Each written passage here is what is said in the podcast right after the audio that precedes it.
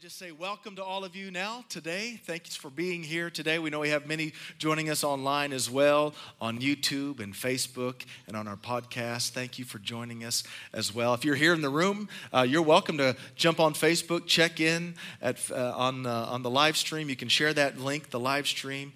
But we want to say welcome to Calvary, where it's our mission to love God, love people, and change the world. It's what Jesus told us to do. So we're just doing what He tells us to do. And uh, if you've been here uh, for much of the year, you know that we've been in the gospel according to Matthew. We've been in the book of Matthew about the fourth week of the year we were there, and we've been in Matthew for a majority of the year. We've taken a few weeks off. It's been great. In fact, last week was a fantastic week hearing young communicators, youth, teenagers, young adults. Yeah, you can thank them. They did awesome so great to see what God is doing in their lives and in their hearts and how He is speaking through them. It just encourages so much. Of course, this is God's church. He's going to build His church, but it's so encouraging to see young people coming behind us. Actually, they're out in front of us. I mean, they are leading us. We're so thankful for what God is doing uh, in and through them, uh, having young people who are not ashamed of their faith in Jesus Christ. We love you, kids. So, so thankful for you. And I want to uh, also thank uh, all of you on the behalf of Jason Fout and the family for your continued prayers over him. Uh, if you're new to our church, the Fout family are some of the greatest people on God's earth. And uh, yep, you can you can clap for that. That's great. And uh, Chrissy, one of the most beautiful people ever. God called her home uh, almost two weeks ago, and between Chrissy and Jason and their kids, I mean, they are involved in just about every aspect in the life of our church. And uh, it's so good to know that she is now in the presence of the Lord. Cancer is over, leukemia is over, she has been healed. But uh, just wanted to say thank you on the behalf of the Fout family. Uh, they are doing well. Your outpouring of love means the world to them. But this is just kind of part of the church being the church, right? We rejoice with those who rejoice. We mourn with those who mourn. And we're so thankful to have a wonderful church family here at Calvary as, uh, we celebrated her life Tuesday. I've been at the graveside uh, several times this year already. And um, it's a reminder that those that have a relationship with Jesus Christ, they're just transitioning from this life to the next life. They're receiving their eternal reward in heaven. And so we don't grieve like those who have no hope because we know in just a few moments we are going to be reunited with them in heaven.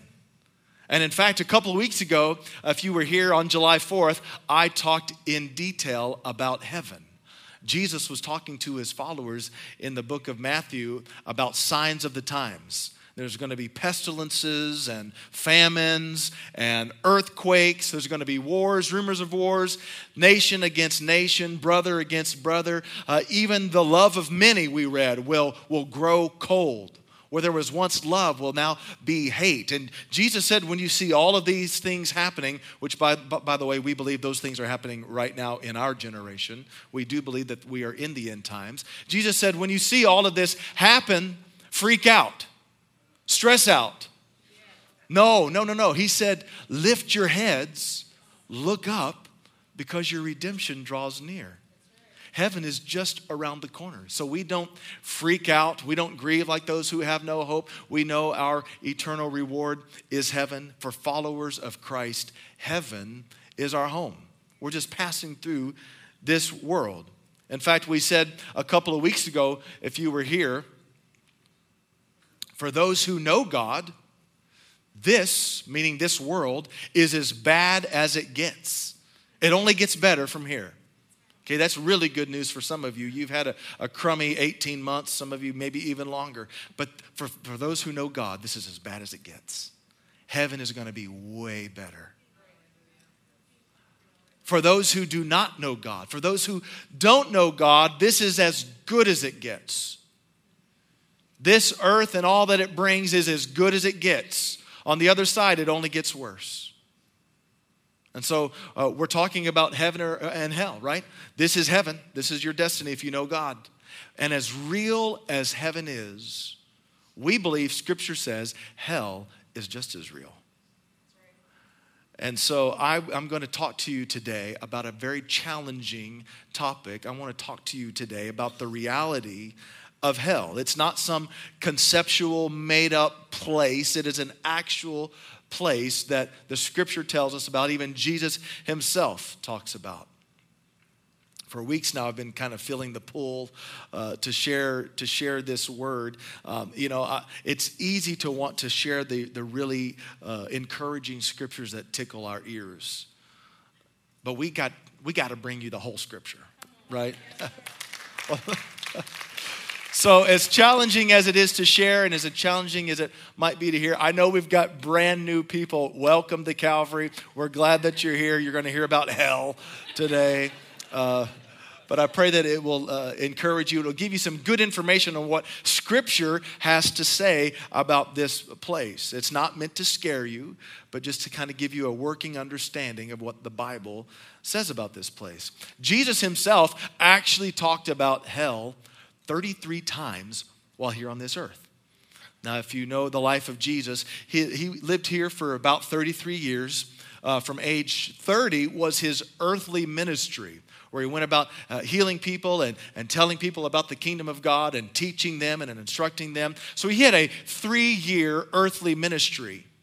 And he talked about hell 33 times. So if you can quickly do the math, that's almost one time per month, Jesus would talk about hell. Uh, you may not have gone to Jesus' church hearing hell, about hell about that much, right? But uh, he talked about hell 33 times. In fact, in fact, Scripture in its entirety talks about this place called hell over 160 times. In fact, 167 times, there's 167 at least references to hell. But when Jesus talked about hell, it wasn't meant to scare people. He meant to share this information in love. In fact, he was so full of love, so full of compassion, that he wanted to give people every opportunity to choose heaven instead of hell. So he talked about it 33 times. Scripture talks about it over 160 times. But in spite of all of that, there are many theologians, there are many pastors, many churches, even entire denominations, that are beginning to distance themselves from hell and the existence of it. According to a Barna survey, 76% of Americans believe in heaven. 64% believe they will go to heaven. Isn't that interesting? A difference of 12%.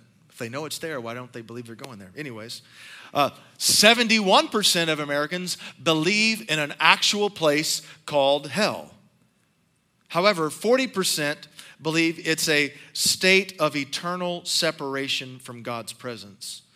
Interestingly, only 31, 32% believe that hell is an actual place of fire and torment.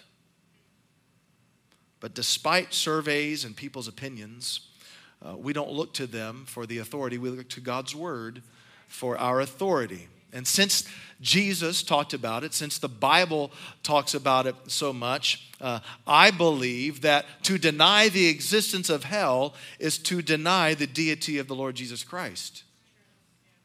In fact, it, it, it, would, it would even deny the authority of God's word. And in just a moment, we're going to read a story in Luke chapter 16. If you want to turn there, you can do that. We're going to be there in just a moment. But before we read a story from Luke 16, I want to uh, point out uh, four groups and what they think, what their views are about hell. Number one, you don't have to write these down, but you can. Um, number one are atheists. I want to talk to you about atheists. Okay, this first group are atheists. Of course, atheists do not believe that there is a God. And since they don't believe God exists, they don't believe that hell exists. Atheists, for the most part, believe that we were created out of nothing, and when we die, we will just no longer exist. We will cease to exist. That's kind of atheists' uh, take on things. I would, uh, kind of a side note for you, I would make the claim that you can't really be an atheist. okay? Uh, i'll just you know do a quick drive by here. You can't really be an atheist. Uh, for you to definitively say with uh, authority and 100% certainty there is no god for you to say that you would have to possess 100% of all information correct? For you to say that you'd have to know everything about everything well, scientists tell us that even the very smartest person possesses maybe 2% of all information there is to know. So, for someone to say that there is absolutely no God, they just can't, in good conscience, do that.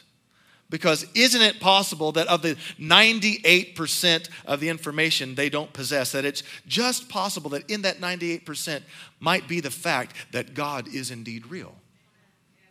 So I don't think you can really be an atheist. But, anyways, uh, atheists deny that there is a hell because they deny that there is a God. Now, secondly, the second group is annihilationists. Annihilationists. They believe that believers do go to heaven. Heaven is a real place. You can go there. But unbelievers are annihilated, they are completely destroyed. Maybe, maybe even in hell for that matter. They use the scripture in Matthew chapter 10, verse 28, which reads, Fear him who can destroy both body and soul in hell. Fear him who can destroy body and soul in hell. So they use that word destroy to base their doctrine upon. One verse, one interpretation of that one verse, and they build an entire doctrine around it. By the way, we believe that you have to let Scripture interpret Scripture. You've got to take the whole of Scripture to build your theology and your doctrine. So, obviously, we do not believe in this theory of annihilationists. The third group of people that I want to share are ultimate reconciliationists. Ultimate reconciliationists. They believe that ultimately everyone will go to heaven. Now, you may go to hell. If there is a hell, you may go there for some, uh, some portion of time based on your behavior here on earth. So, if you were really, really, really bad here on earth, you're probably going to uh, serve some, some really, really long time in hell. But, however, given enough time, everybody will be reconciled back to God in heaven. Uh, maybe even Satan himself, for that matter course, we do not find this uh, doctrine in Scripture either.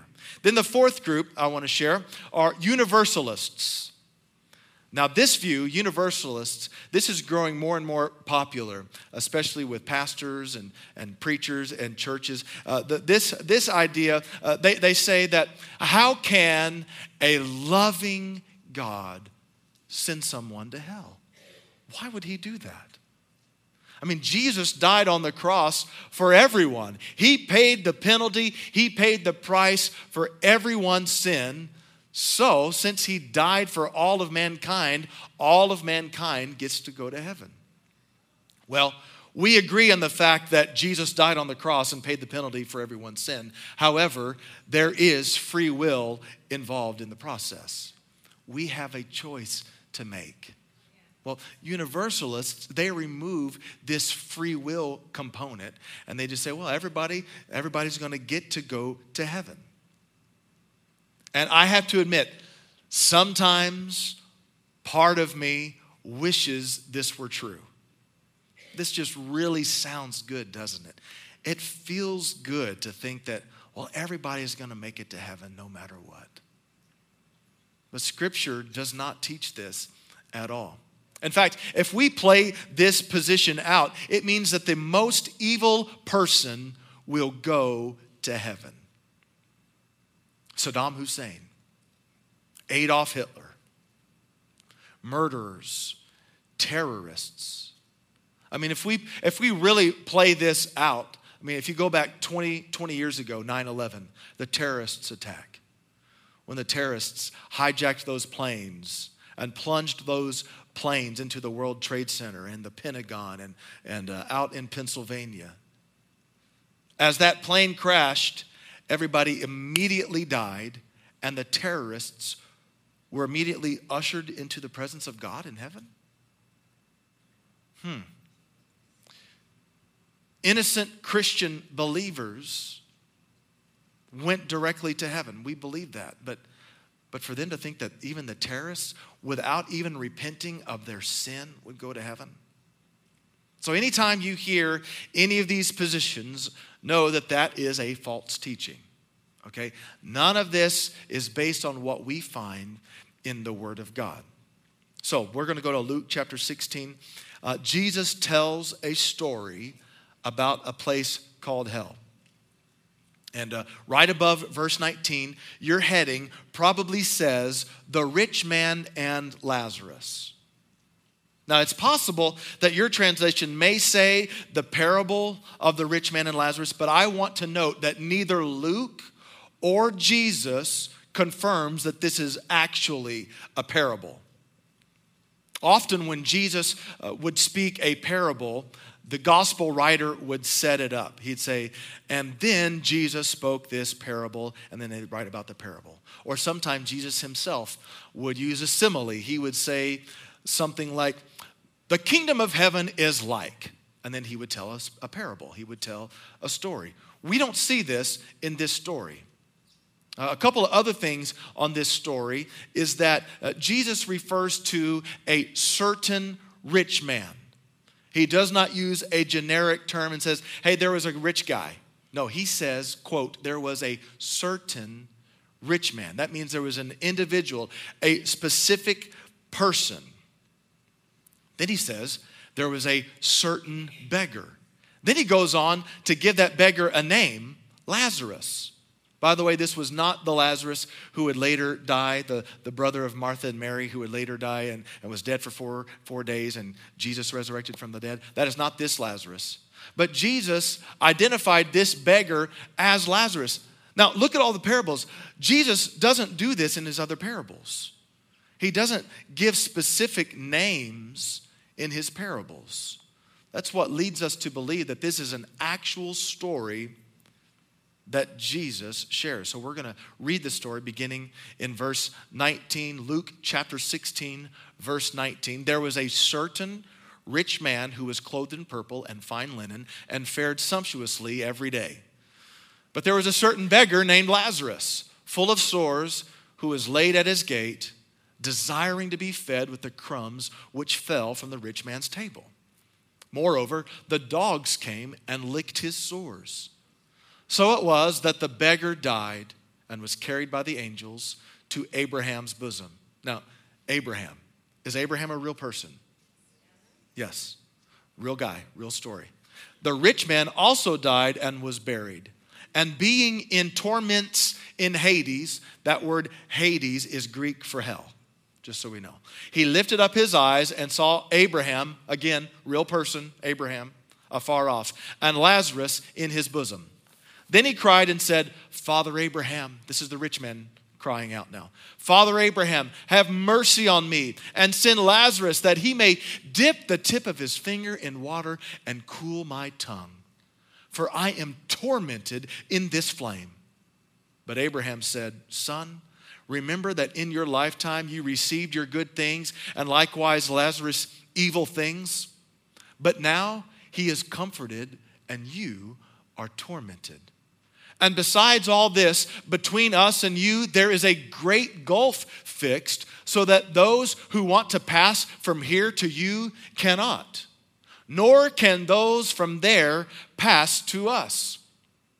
Then he said, I beg you, therefore, Father, that you would send him to my father's house, for I have five brothers, that, that he may testify to them, lest they also come to this place of torment. Abraham said to him, they have Moses and the prophets. Let them hear them. And he said, No, Father Abraham, but, but if one goes to them from the dead, they will repent. But he said to them, If they do not hear Moses and the prophets, neither will they be persuaded, though one rise from the dead. So, Jesus, in telling this story, ends all debate on the existence of hell. Let's just be clear. Some of the Jewish people, some of his audience, they were kind of cloudy on their theology of hell. Jesus, in this story, I believe, ends the debate once and for all. He talks about a specific man, a specific place, and specific details. I mean, he mentions torment multiple times. He talked about flames, fire. In fact, the New Testament, when describing hell, uses fire or flames over 30 times in the New Testament. Hell is a real place. Now, in the story that Jesus gave us, we can, uh, we can discern three things about the people that are in hell. Three things. Number one, people in hell will desire comfort. They'll desire comfort. The rich man desired comfort. He asked Lazarus if he could dip the finger, the tip of his finger, in water that I may cool my tongue, for I am tormented in this flame. Now, notice the rich man didn't ask Abraham uh, for Lazarus to bring him a bucket of water or a glass of water or a cup of water or a small bottle of water. He just, he was in such torment that just, just a drop, just a drop from the tip of his finger would bring me relief because I am so tormented here in these flames. Could I have just a drop of water? In hell, you'll desire comfort. Secondly, people in hell have concern. People in hell have concern. The rich man had concern for his family. Uh, verse 27, he says, Please send him to my brothers, my father's house. I have five brothers. If you're in hell and you have family members, loved ones who are still alive here on the earth, you will have concern for them. You'll be thinking, man, this place is so horrible. I hope my family are not coming to this place. I hope someone will tell my family about Jesus. I hope someone will invite my family to church so they can learn about God because I don't want my family to ever experience this hell. The rich man wanted his family to avoid hell at all cost. Then thirdly, the rich man sought consolation. He sought consolation. He tries to, to tell himself and Abraham that maybe if someone were resurrected, maybe someone that was once dead is raised to life, maybe then my family would believe. Surely they would believe then. But Abraham said, Hey, listen, they have Moses and the prophets. If they're not going to believe Moses and the prophets, they're not going to believe some resurrected person either. Now, when Jesus was referring to Moses and the prophets, that was his description of saying the Bible. The Moses and the prophets was the law, the first five books of the Old Testament, and all of the, the major and minor prophets of Scripture. What Jesus was saying, if they don't believe the Scripture, if they don't believe the Bible itself, they're not going to believe some resurrected person either. By the way, Jesus would rise from the dead he would rise from the grave. I believe that that's a, a, a, direct reference to himself because Jesus did rise from the grave. So if they didn't believe the Bible, Jesus was saying they wouldn't believe one even if they were to rise from the dead. And he did. Jesus actually did. Now, this story that we just read is describing hell and the afterlife before the resurrection of Jesus. Before Jesus gave his life, died on the cross, was born again, every person that died before that event, before the resurrection, went to the place of waiting. Scripture sometimes calls it Sheol. And there were two realms of waiting in the afterlife. And we just read that there was a gulf, there was a chasm in between the two. There was a place, hell, we just read about it, Hades, which we know where people are tormented and there are flames of fire. And then there was the place called the bosom of Abraham. Some translation say the side of Abraham. This is where all the Old Testament saints would go once they died. When the Old Testament saint would die, they would go to this place of waiting, but this was a very nice place of waiting, a place of rest and comfort and peace. So that's what it looked like before the resurrection. But once Jesus died and rose again, he paid the penalty for our sin. He went and ushered all of those people in the bosom of Abraham, ushered them into heaven, into the presence of God. Now, you'll, you'll, remember that he even told the thief that was next to him on the cross, he said, Today you're going to be with me in paradise. So, after this is what it looks like after the resurrection. Paul said to be absent from the body is to be present with the Lord. That's how we know that Chrissy is not in some holding place. Chrissy is in heaven right now, celebrating with her Savior, Jesus. Isn't that cool? Yeah. So that's what it looks like after the resurrection. He told this story before the resurrection. Now, after the second coming of Jesus Christ, sinners will receive their final judgment. They'll stand before Him, and, and, and God will sentence them to eternal separation from Him, eternal torment in hell. And the Bible gives us some details about this place called hell that I want to share with you. I want to give you three realities of hell. Number one, it's hot. I'm not trying to make light or make fun of it, but it, hell is a real place. Uh, it's a blazing furnace. It is hot. There is fire. Look at what Jesus had to say about it in Matthew chapter 13, beginning with verse 49. This is how it will be at the end of the age. So, again, he's talking about after his second coming, after the millennial reign of Christ the angels will come and separate the wicked from the righteous and throw them into the blazing furnace where there will be weeping and gnashing of teeth. Now, that's some detail right there. After the second coming, after he comes back, believers and unbelievers will be identified and separated. They'll be put in groups. You're the believers, you're the unbelievers.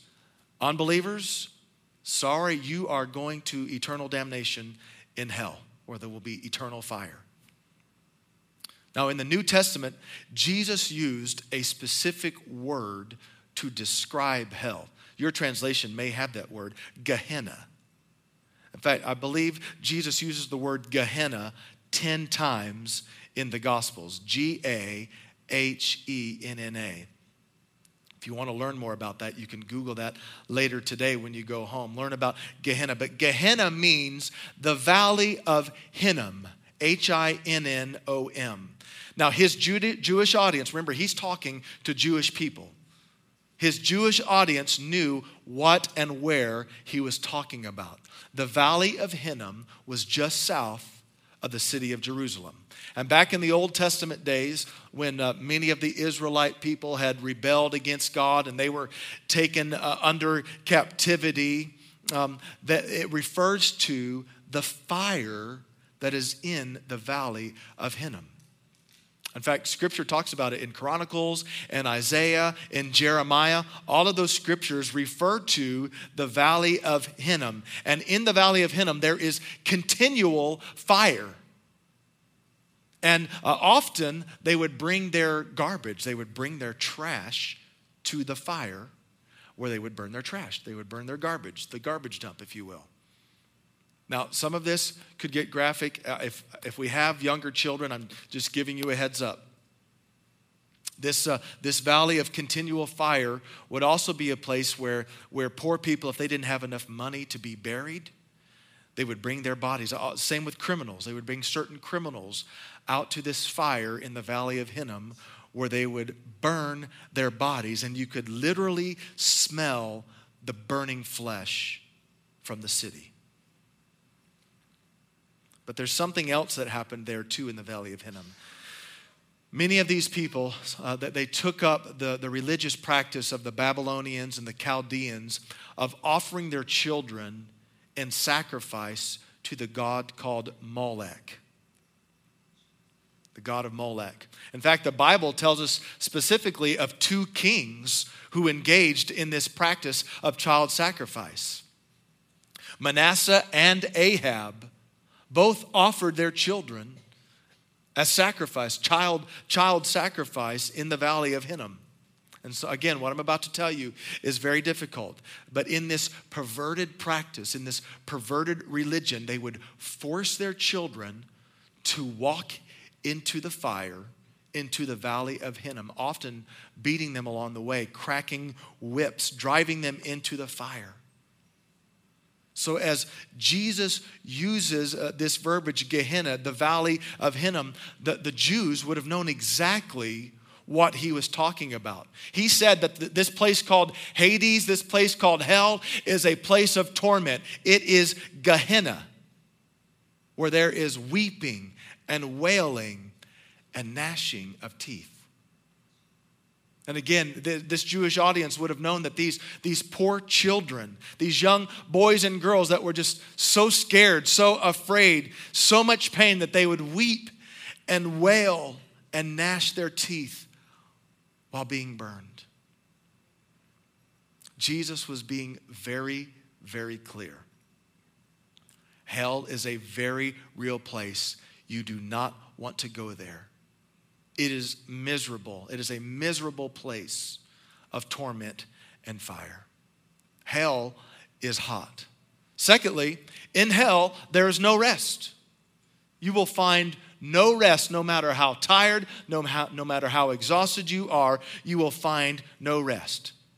Now, everyone in this room needs rest. Rest keeps us fresh and emotionally stable.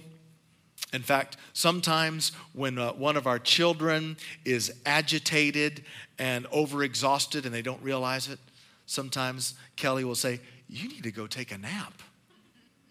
Sometimes she'll even say that to me, right? Hey, Benny, you, need, you just need to go take a nap. But, but we need rest for refreshing and, and it helps us in our emotional state. I mean, we can, uh, you know this with the Fout family. We said, make sure, Mr. Jason, make sure you and the kids get some rest. You're just emotionally exhausted and spent. We need rest. But in hell, there is no rest. Look at what Revelation chapter 14, verse 11 says. And the smoke of their torment will rise forever and ever. There will be no rest day or night. No rest day or night. Now, contrast that with the fate of believers who scripture says will rest from all of their labor. Heaven will be a place of perfect peace and rest. But as exhausted as those that are in hell might be, they will never find rest, no relief from their torment, day or night. Hell is a place of no rest. Thirdly, not only is hell hot, there's no rest, there's no hope. In hell, there is no hope. It's a place of utter hopelessness. Now, think about it. Everybody needs help. Uh, I'm sorry, help and hope. Everybody needs hope, even if it's just a sliver. For a human to survive, they need hope. In fact, it's been said that the only thing worse than insanity is hopelessness. But here's the good news while you're alive, while you are breathing, while you are here on this earth, you have hope there is still hope. You can still be reconciled back to God. As long as you are alive, you still have opportunity to come back, to turn back to God. Now, of course, Satan, he'll try to rob you, he'll try to distract you and, and tempt you away from the hope that you can find. He'll try to convince you to not turn to God. But as long as you have opportunity to know God, you have hope. However, once your time here on the earth is over and you find yourself in hell, it is hopeless. There is no longer any hope. There is eternal torment. There is eternal darkness. There is eternal separation from God. Everyone who goes to hell will at one point or another have a thought something like this It has been 10,000 years and I still don't have even one less day that I'm in this place. Because hell lasts forever, hell is eternal. Well, some people have said, well, if I'm going to hell, at least I've got friends there and we can party. Maybe you've heard that. well, of course, we know that that is a lie. There is going to be no parties in hell. You will not even have, it will be very lonely. You won't have interaction with other people. There will be no parties, no family, no friends, no light. Scripture de- describes it as a place of utter darkness. There will be no light. There will be no rest. There will be no hope. Worst of all, there will be no God. Hell is a place that lacks the presence of God. It will be a place that is completely void of God, of His love, of His compassion. It's a place of complete hopelessness. And people, I'm sure, at some point will come to the realization that, man, God is real. Jesus is real. He, you know, he did die on the cross for my sin. I know I lived my life as an atheist or whatever, but man, God is real. But by the time they come to that realization, it's too late. All hope is gone. Their fate has been sealed. Now, real quick, I want to try and lift your spirits. I know this is, this is a tough message to share. I'm sure it's tough to hear. But let me tell you this that hell was never created for people. God never intended, that was never his original intent for hell to be for people. Look at what he said. This is Jesus talking in Matthew chapter 25. Then he will say to those on his left, Depart from me, you who are cursed, into the eternal fire prepared for, not you, who did he prepare it for? The devil and his angels. See, God originally created hell for Satan for Satan's legion of demons who rebelled against God. Hell was not created for people, hell was created for Satan and his demons. In John chapter 14, Jesus is telling his disciples about what it's going to be like once he uh, resurrects from the grave and ascends back to heaven. He's telling his followers, hey, listen up, guys. I'm going to go back to heaven. I'm going to go back home. But when I go there, I'm going to prepare a place for you in heaven that where I may be, where Jesus is, you might be also. He is going to prepare for us a place in heaven. Jesus did not prepare hell for you, He prepared heaven for you. He prepared heaven for you. Now, because we have free will, if you choose to reject Jesus, you do choose hell. But the choice is yours. You don't have to choose hell. If you will choose to accept Jesus, guess what? He is in heaven right now preparing a place for you. You don't have to go to hell. Choose Jesus today and accept Him as your Lord and, and Savior. So, your first step today is get things right with God turn from sin and turn toward Jesus. You need to make sure your life is right with the Lord. Now, again, this is not meant to scare you. Our motivation shouldn't be, man, I don't want to go to hell, I want to get saved. Our motivation should be because we love the Lord. That's why we spent that time worshiping earlier today. We love worshiping and praising our Savior and our Lord. You didn't see a bunch of people who were scared as we were lifting our voice. We're not scared of hell. We know that we are on our way to heaven. So we're not trying to scare you, but you do need to get right with the Lord. Secondly, you need to tell others about hell. Better yet, why don't you tell them about Jesus first, right? Might not want to lead with the hell piece, okay? But tell them about Jesus who loves them, who cares for them, who wants to meet them someday in heaven.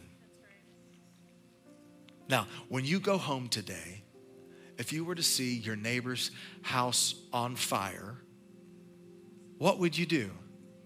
You, you do what we, we'd all do. You'd probably first call 911. You'd get them on the phone saying, Hey, my neighbor's house is on fire.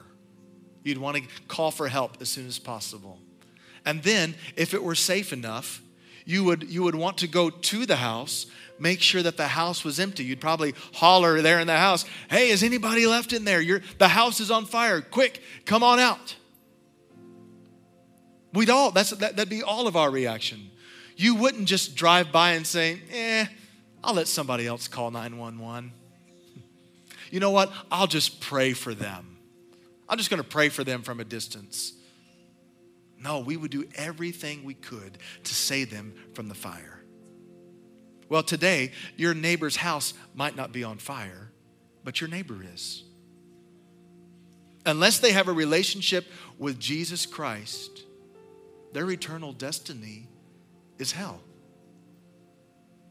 And I think this message is, as it's sinking in, that, that reality that your neighbor, your friends, your loved ones, their eternal soul is heaven or hell. There's, there's no in between, it's one or the other.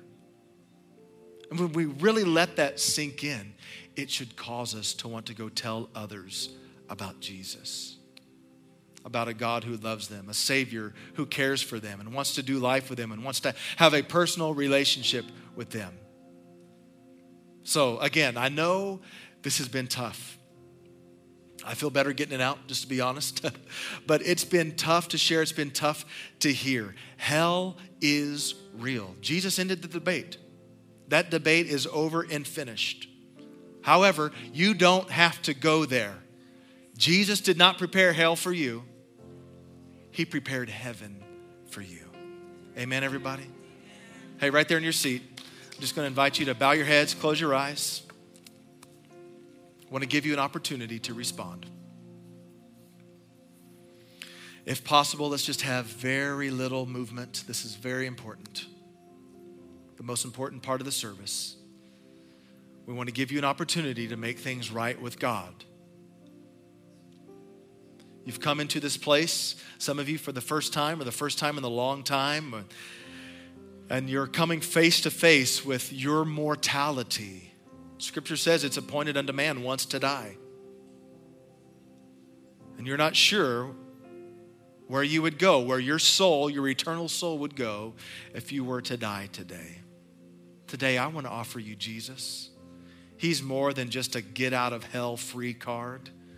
He's a wonderful Savior who loves you, who wants to do life with you, who has good things in store for you, who wants to have a personal relationship with you. I say that because I don't want to be, uh, I don't want to, hell to be the, the only motivation for you. Jesus has come to give you life and life to the abundance. And that means right here on this earth. You can live an abundant life right here, right now. You don't even have to wait for heaven to live an abundant life. But Jesus wants to have a personal relationship with you. And if that's you today, you're not sure if you're right with God, but you want to be sure.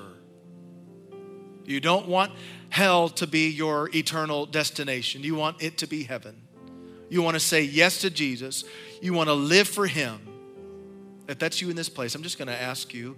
I'm, I'm looking out at you. Would you raise your hand so I can see it? Raise your hand and hold it there so I can see your hand? Thank you, ma'am. Thank you so much. Thank you, young person. Praise God. Thank you. Thank you. Now, listen, what we're going to do is we're going to invite you to invite Jesus into your life. I don't even have to say the prayer for you. All you need to do is say something in your heart to the Lord like this that says, Jesus, I'm a sinner. I know I've messed up. I recognize that you are the way to heaven. You did die for my sins and then rose again. And Lord, today I repent of my sin. I'm sorry for doing life on my own. I'm ready to serve you. And from this day forward, I will follow you. I will live for you. In Jesus' name. So if that's your prayer, if that's your desire, that's all there is to it. We believe that you're a Christian. You are now a Christ follower. But here's the thing it's not just one and done. It's not, I said a prayer on July 18th somewhere in Frederick Walkersville area. That's not, this is just the beginning. Okay? Jesus said, Follow me. In fact, Jesus never said, Hey, say this prayer and you're saved.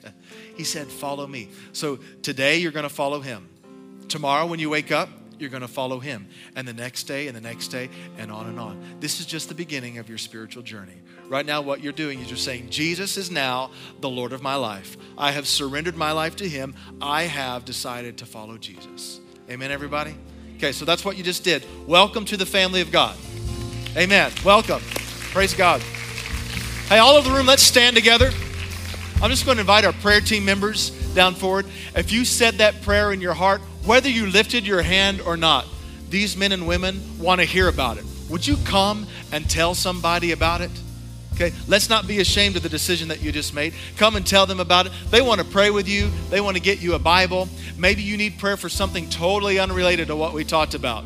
You're good on the hell piece, but you, you just need prayer because you're sick in body, or you need uh, you got a big decision coming up. Whatever you, whatever you need prayer for, these men and women are here to pray for you. But before we do that, can we just respond a little bit by worshiping? Pastor Sean, lift us lift the song and worship to the Lord. Come on, let's sing out. Such an awesome God, so